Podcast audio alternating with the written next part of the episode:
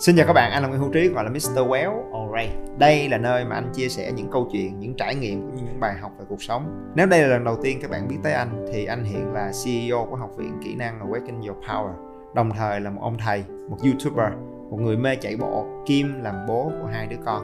Còn bây giờ hãy cùng nhau đến với chủ đề podcast của ngày hôm nay nhé. Let's go. Bữa rồi anh có nhận một cái câu hỏi mà anh nghĩ rất là gần gũi, rất là thực tế luôn. Đặc biệt là của chị em phụ nữ đúng không? Đó là khi mà mình bước vào cái tuổi đi làm được một thời gian rồi thì mình coi là cái mối quan hệ của mình có sẵn sàng để hạ cánh dùng cuộc hôn nhân hay chưa? Và mình thấy sao cái thằng bạn trai của mình nó vẫn càng ngơ càng ngơ. Đấy nó lông dịch quá. Thì uh, thẳng thắn là anh cũng không biết trả lời làm sao. Tại vì anh không phải là người phụ nữ mà anh nói thiệt là anh đóng vai cái thằng con trai càng ngơ càng ngơ đó đó. Nhiều khi anh coi lại cái hình cưới này nè, anh không biết là vì sao hồi xưa bà vợ anh chịu cưới anh nữa. Rồi tại sao không bóp cổ anh chết trong lúc anh ngủ? Tại vì cho tới ngày hôm nay anh vẫn nghĩ anh là một thằng đàn ông rất là mộng mơ lo chuyện đau đau đau đau không à. Ví dụ như cái hồi mà anh khởi nghiệp, anh làm cái học viện á, đó là tiền bạc thú quắc luôn. Rồi vợ anh cũng phải lo xong rồi bây giờ tiền bạc ok rồi ngon lành rồi. Nhưng mà anh cứ ngơ ngơ đâu á. Ví dụ ha là uh, cách đây 4 năm là bọn anh đã mua được một cái nhà một cái biệt thự dưới quận 9 đẹp lắm. Rồi xung quanh hồ bơi hồ biếc tà le hết nhưng mà anh không có chịu dọn xuống đó ở. Anh nói mất công quá à. đi làm xa không? Ở đây đi làm cho gần nó tiện. À, rồi anh vẫn ở cái chung cư tới giờ vợ anh kêu ở xuống đó cho con nó sung sướng đúng không? Nó chơi này chơi kia rồi nó đã. Mình nói thôi ở đây đi cho đơn giản. Rồi à, gần đây đi mà anh cứ nói Ê, hay là bây giờ à, đi định cư ở Canada không? Tại vì à, Việt Nam ô nhiễm rồi giáo dục cho con cái nó cũng đắt đỏ mà nó không tốt. Rồi đời sống này nọ nó có nhiều cái phức tạp á. Nói giờ thôi bây nhà mình qua bên Canada ở đi chi phí thì không, không bao nhiêu hết chưa tới 1 triệu đô. Cho nên là qua đó là có quốc tịch được thì cũng không à, không tới 1 triệu. Rẻ. Anh nói không. Bao nhiêu chuyện tôi đang làm ở đây đang đăng đê đê phải không? Trường lớp đang làm này nè đi sao được phải không? Rồi bao nhiêu cái dự án mới làm trò khùng trò điên này à, mà là làm xe điện nè rồi làm thời trang quần áo rồi nhà hàng tùm lum thứ hết. Rồi đi ai làm? Không. Ở lại đây. Thì uh, anh mới nói là anh á là một cái thằng mơ mộng mơ mộng ở đâu á. Chứ nhiều khi anh cũng không nghĩ là anh là cái người như cái bạn gái này mong đợi, là nghĩ cho gia đình nhiều. Rồi anh không biết tại sao hồi xưa mà vợ anh cưới anh nữa cho nên anh nói thật nha, là cái người đã trả lời câu hỏi này một cách chân thật hơn rất nhiều, có khi là vợ anh. Nhưng vợ anh là người không bao giờ chịu xuất hiện trong những cái vlog của anh. Núp núp núp núp núp lùm ở đâu không à. Không bao giờ chịu xuất hiện hết cho nên vợ anh sẽ không trả lời. Vì vậy, chắc anh kể cho các bạn nghe đi, là cái sự quái đản khùng điên của mụ vợ nhà anh. Bởi vì thành thật mà nói, anh không hiểu tại sao ngày xưa vợ anh chịu quen anh mà tại sao chịu cưới anh. Ta không hiểu tại sao luôn. Ok, đây là món quà gửi gắm rất nhiều tâm huyết của cả đội ngũ về ekip của Quéo. Đó là website nguyễn hữu trí vn đây là nơi mà tất cả những cái bài giảng của anh trong suốt 4 năm qua được phân loại một cách khoa học hơn theo năm chủ đề hiểu mình, thương người, tuyệt chiêu kỹ năng, phát triển sự nghiệp và tài chính thông minh. Bên cạnh đó, chức năng đặc biệt là khi các bạn đăng nhập thành viên thì các bạn có thể lưu lại những bài giảng mà mình yêu thích, gửi những bình luận và những câu hỏi để tương tác với ekip, cũng như nhận được những cái thông báo mới nhất. Rất mong sự đón nhận của tất cả mọi người. Nguyễn hữu trí vn anh muốn các bạn biết nha là cái ngày quen nhau á thì ở thời điểm đó anh đích thị là một thằng sinh viên quần què. Nghề ngỏng là không có định hướng cũng mơ hồ. Cho nó chỉ có cái quần tà lõn thôi đó anh học năm tư. Còn ở thời điểm đó là uh, vợ anh đã có một công việc rất là tốt. Ok làm việc cho một cái công ty lớn nhất trên thế giới cực kỳ hoành tráng lương một tháng trên 5.000 đô. Ngầu lắm cho nên tao không biết nữa là tao thật sự là không có gì hết các bạn rồi sao vợ anh lại quyết định đồng ý quen anh? Mà thậm chí cái, cái quyết định đó dẫn đến những cái quyết định mà anh nghĩ là rất là painful cho sự nghiệp của vợ anh.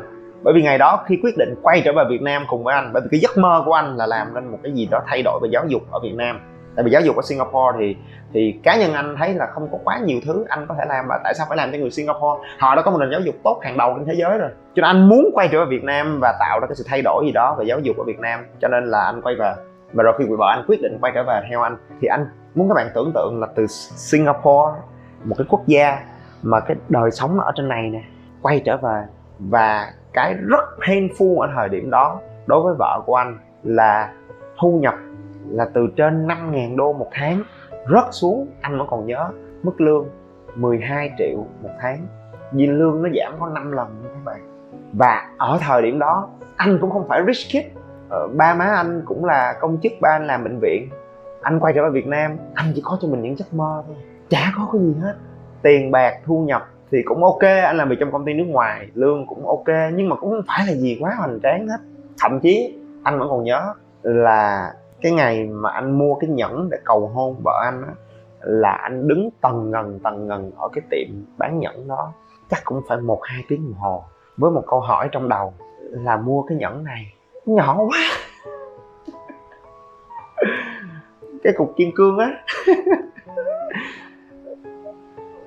Mình cứ đứng vậy nè. Tại vì cái viên kim cương mà mình đủ tiền mua nhỏ quá. Rồi không biết, đưa cái nhẫn đó rồi có chịu lấy không? Thì anh anh muốn các bạn tưởng tượng là cái cô mà cổ tư vấn, cổ bán cái nhẫn nó cho anh á, cổ thương mình luôn á. Tại vì cổ biết là gì? Nhà nghèo, một trang trái nghèo thì lúc đó tao cũng mới đi làm được có một năm mấy à. Tiền không có bao nhiêu hết. Mà lúc đó làm nhiều ấp ủ lắm, nhiều ấp ủ lắm. Muốn đầu tư, muốn phát triển cái này, muốn. Cho nên là cái tiền, cái ngân sách để mua cái nhẫn cầu hôn đó đó. Mà lúc đó mới có 23 tuổi à đi làm được có một năm hơn à tiền đâu bao nhiêu đâu. Tiền để mua cái nhẫn đó. Là tao đứng, tụi bay phải hiểu cái cảm giác này, tao đứng hơn một tiếng đồng hồ. Cứ lựa cái này, lựa cái kia, xong rồi cái này làm sao, cái kia làm sao. Không dám mua, tại vì thấy nó nhỏ quá. Riết một hồi á, cái cái cái cô cái cô manager ở trong cái store đó, cổ đến cổ động viên mình. Cổ nói, thôi tao hiểu, tao biết chứ cái này đẹp chứ hiểu, nhưng mà nó đắt quá đi thôi mày mua cái nhẫn này cũng được. Ờ, cái nhẫn này như vậy nhưng mà nó là the most beautiful cut. Cái này thì đúng là viên kim cương nó hơi nhỏ nhưng mà cái cut của nó đó là cái cut đẹp nhất trong cái thương hiệu của tụi tao. Cho nên là à, mày mua đi không sao đâu. Tao nghĩ là nó à, bạn gái mày nó sẽ nó sẽ thích. Và ngày hôm đó anh dẫn bạn gái lên nóc nhà của ba má anh và anh cầu hôn. Thì tao nghĩ chắc tao cũng khôn tụi bay. Tao đưa lên nóc nhà tối thui à. Không có nhìn ra được kích cỡ của cái viên kim cương đó. Lỡ miệng đồng ý say yes. Sau này có kể lại với tao là lúc mà chèo thang xuống dưới nhà rồi đó nhìn lại thấy trời má có hơi nhỏ không ta? Nhưng đã lỡ đút tay vô nhẫn rồi phải cưới tao thôi. Thì uh, anh không có một cái câu trả lời cho cái bạn gái đó. Ờ, nhưng anh nói thiệt luôn là ngày hôm nay nếu mà anh nhớ lại thì anh vẫn không hiểu được vì sao ngày hôm đó bạn gái anh lại quyết định quen một cái thằng nhóc ngông cuồng và mơ mộng như anh. Và anh không hiểu được là vì sao chỉ đồng ý cưới anh và rồi lao vào cái đêm tối đó cùng với anh. Và rồi đi qua không biết bao nhiêu những cái ngày tháng rất là gian khổ cùng với anh. Bao nhiêu là thăng trầm ha nhưng nếu có một điều mà vợ anh, nếu có một điều mà anh đoán là thứ nhất là vợ anh là dân tài chính các bạn, làm cho quỹ đầu tư nghe là bà chỉ là một nhân viên phân tích tài chính cực kỳ xuất sắc cho một cái quỹ lớn nhất ở Việt Nam ở thời điểm đó, khi mà chị quay trở về Việt Nam. Cho nên chắc có con mắt đầu tư mấy đứa ơi, có khả năng nhìn xa trông rộng, nhìn được tiềm năng của cái mối đầu tư này. Trước mặt nhìn như một cái một cái cục lông dịch, nhưng mà tiềm năng phát triển nó lớn. Cho nên là người ta là người, chắc mình nhiều khi lúc đó mình không hiểu, nhưng mà vợ mình là dân đầu tư không? Là người có khả năng nhìn ra được tiềm năng. Maybe maybe. Nhưng mà đó có một cái điều thứ hai nữa, đúng không? Thì làm sao mà à, anh cái thứ nhất là làm sao là các bạn phải có được cái khả năng để lựa, đúng không? Để nhìn ra được là ở một cái người đàn ông hay là một cái người bạn đời của mình, cái gì là cái quan trọng? Cái gì là cái sâu sắc? Nền tảng, cái gì là cái có một cái tiềm năng để mà mình đồng hành cùng với nhau một cách lâu dài. Có phải là tiền bạc không? Có phải là bằng cấp không? Có phải là điều kiện gia đình của họ hay không? Hoặc là có phải là những cái quan tâm, những cái sự chăm sóc mỗi ngày hay không? Nó là cái gì? Cho nên là mình dựa trên những yếu tố gì để mình đánh giá là một cái doanh nghiệp có tiềm năng phát triển cực kỳ ấn tượng trong vòng 5 năm nữa? Mình dựa vào cái yếu tố gì để mình nhìn ra là một cái người sẽ có cái tiềm năng phát triển. Thì cái đó là năng lực phân tích đầu tư. Tại vì trong trường hợp này không phải là đầu tư tiền bạc mà là đầu tư đời con gái đúng không? Thì uh, câu hỏi mà có khi các bạn phải tự trả lời cho riêng mình là mình tìm một cái sự chăm sóc cái sự vỗ về mình tìm cái sự chu cấp cái sự an toàn. Hay mình tìm một người bạn đời và khi tìm một người bạn đời thì những tiêu chí quan trọng gì để xem người đó có thể đồng hành với mình trong những hạnh phúc, trong những sung sướng và trong những cái bỉ cực, trong những cái gian nan, hoạn nạn trong cuộc đời họ đi cùng được với mình hay không? Thì à, phải có con mắt theo sâu sắc. Cái điểm thứ hai mà anh học được từ vợ của anh đó nghe, đó là vợ anh từng chia sẻ là chỉ sau này ghét nhất một cái câu nói mà rất nhiều người thường hay nói, đó là đàn bà hơn thua nhau là ở tấm chồng. Tại sao lại dùng cái người chồng để quyết định xem cái người phụ nữ đó có thành công hay không? Mà tại sao không dùng cái sự thành công, cái sự hạnh phúc và trọn vẹn của đời sống của chính họ để quyết định sự thành công của họ, mà lại dùng người chồng? Hiểu anh không các bạn? Cho nên là anh nghĩ đó là một câu nói rất là phổ biến nha, nhưng thực chất nó rất là độc hại. Bởi vì nó làm cho cái người phụ nữ quên đi cái chuyện xây dựng cái cuộc sống trọn vẹn và hạnh phúc cho riêng họ, để rồi lệ thuộc vào cái cách mà người bạn trai hay người chồng của mình sống cuộc đời của anh ta để quyết định xem mình thật sự có phải là một người hạnh phúc hay không. Cái thứ hai là nó tạo ra một cái áp lực và cái mong đợi rất là lớn mà những cô gái sẽ đặt lên trên người bạn đời của mình. Và một cái mối quan hệ mà chúng ta chỉ có mong đợi đối với nhau thôi, nó áp lực dễ sợ lắm các bạn. Đúng không đã gặp nhau là nguyên một danh sách của những mong đợi, anh phải như thế này, anh phải như thế kia, anh phải như thế nọ. Nhưng mà em cũng phải như thế này, phải như thế kia phải như thế nọ.